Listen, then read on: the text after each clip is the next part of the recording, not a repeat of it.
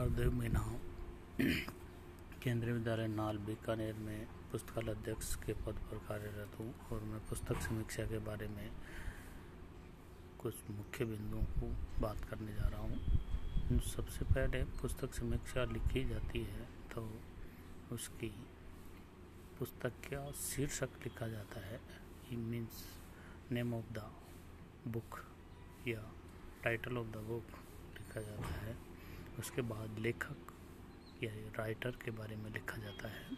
Writer का नाम, लेखक का नाम, यदि लेखक और राइटर नहीं लिखा है तो उसकी जगह संकलन करता हो तो संकलन करता का नाम लिखा जा सकता है या संपादन करता होगा। उसके बाद उसकी कीमत लिखी जाती है।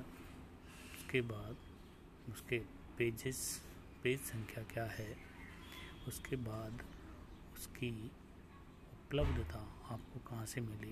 ये मीन्स केंद्रीय विद्यालय पुस्तकालय ये का नाम लिखा जाना चाहिए। ये उसका उसके बाद name of the publisher and address प्रकाशक का नाम और उसका पता लिखा जाता है। उसके बाद मॉरल ऑफ़ द स्टोरी लिखी जाती है और फिर उसके बाद समीक्षा लिखी जाती है। लिख, समीक्षा लिखते समय वही सबसे अच्छा समीक्षक हो सकता है या रिव्यूअर हो सकता है जो रेगुलर रीडिंग करता हो रेगुलर हो रिवाइज करता हो रिपीट करता हो, वही सबसे अच्छा रिव्यूअर हो सकता है। और वही सबसे अच्छाइयाँ और उसमें क्या लगी, उसमें विशेषताएँ क्या है, ये पुस्तक दूसरों को क्यों पढ़नी चाहिए, ये सब लिखी जाती है।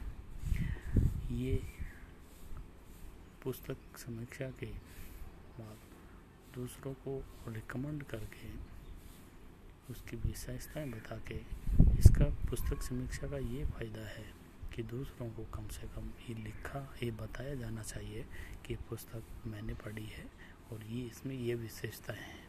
इससे मोटिवेट होता है पाठक, ज़्यादा से ज़्यादा बुक्स पढ़ने के प्रति प्रेरित होता है विशेषकर बच्चों को जब दूसरा कोई रिव्यूअर ये कहता है कि पुस्तक मैंने पढ़ी है और इसमें ये ये सब चीज़ें अच्छी बातें हैं, इसमें ये बात विशेष है, ये आपको पढ़नी चाहिए। तो ये बच्चों को विशेषकर प्रभावित करती है।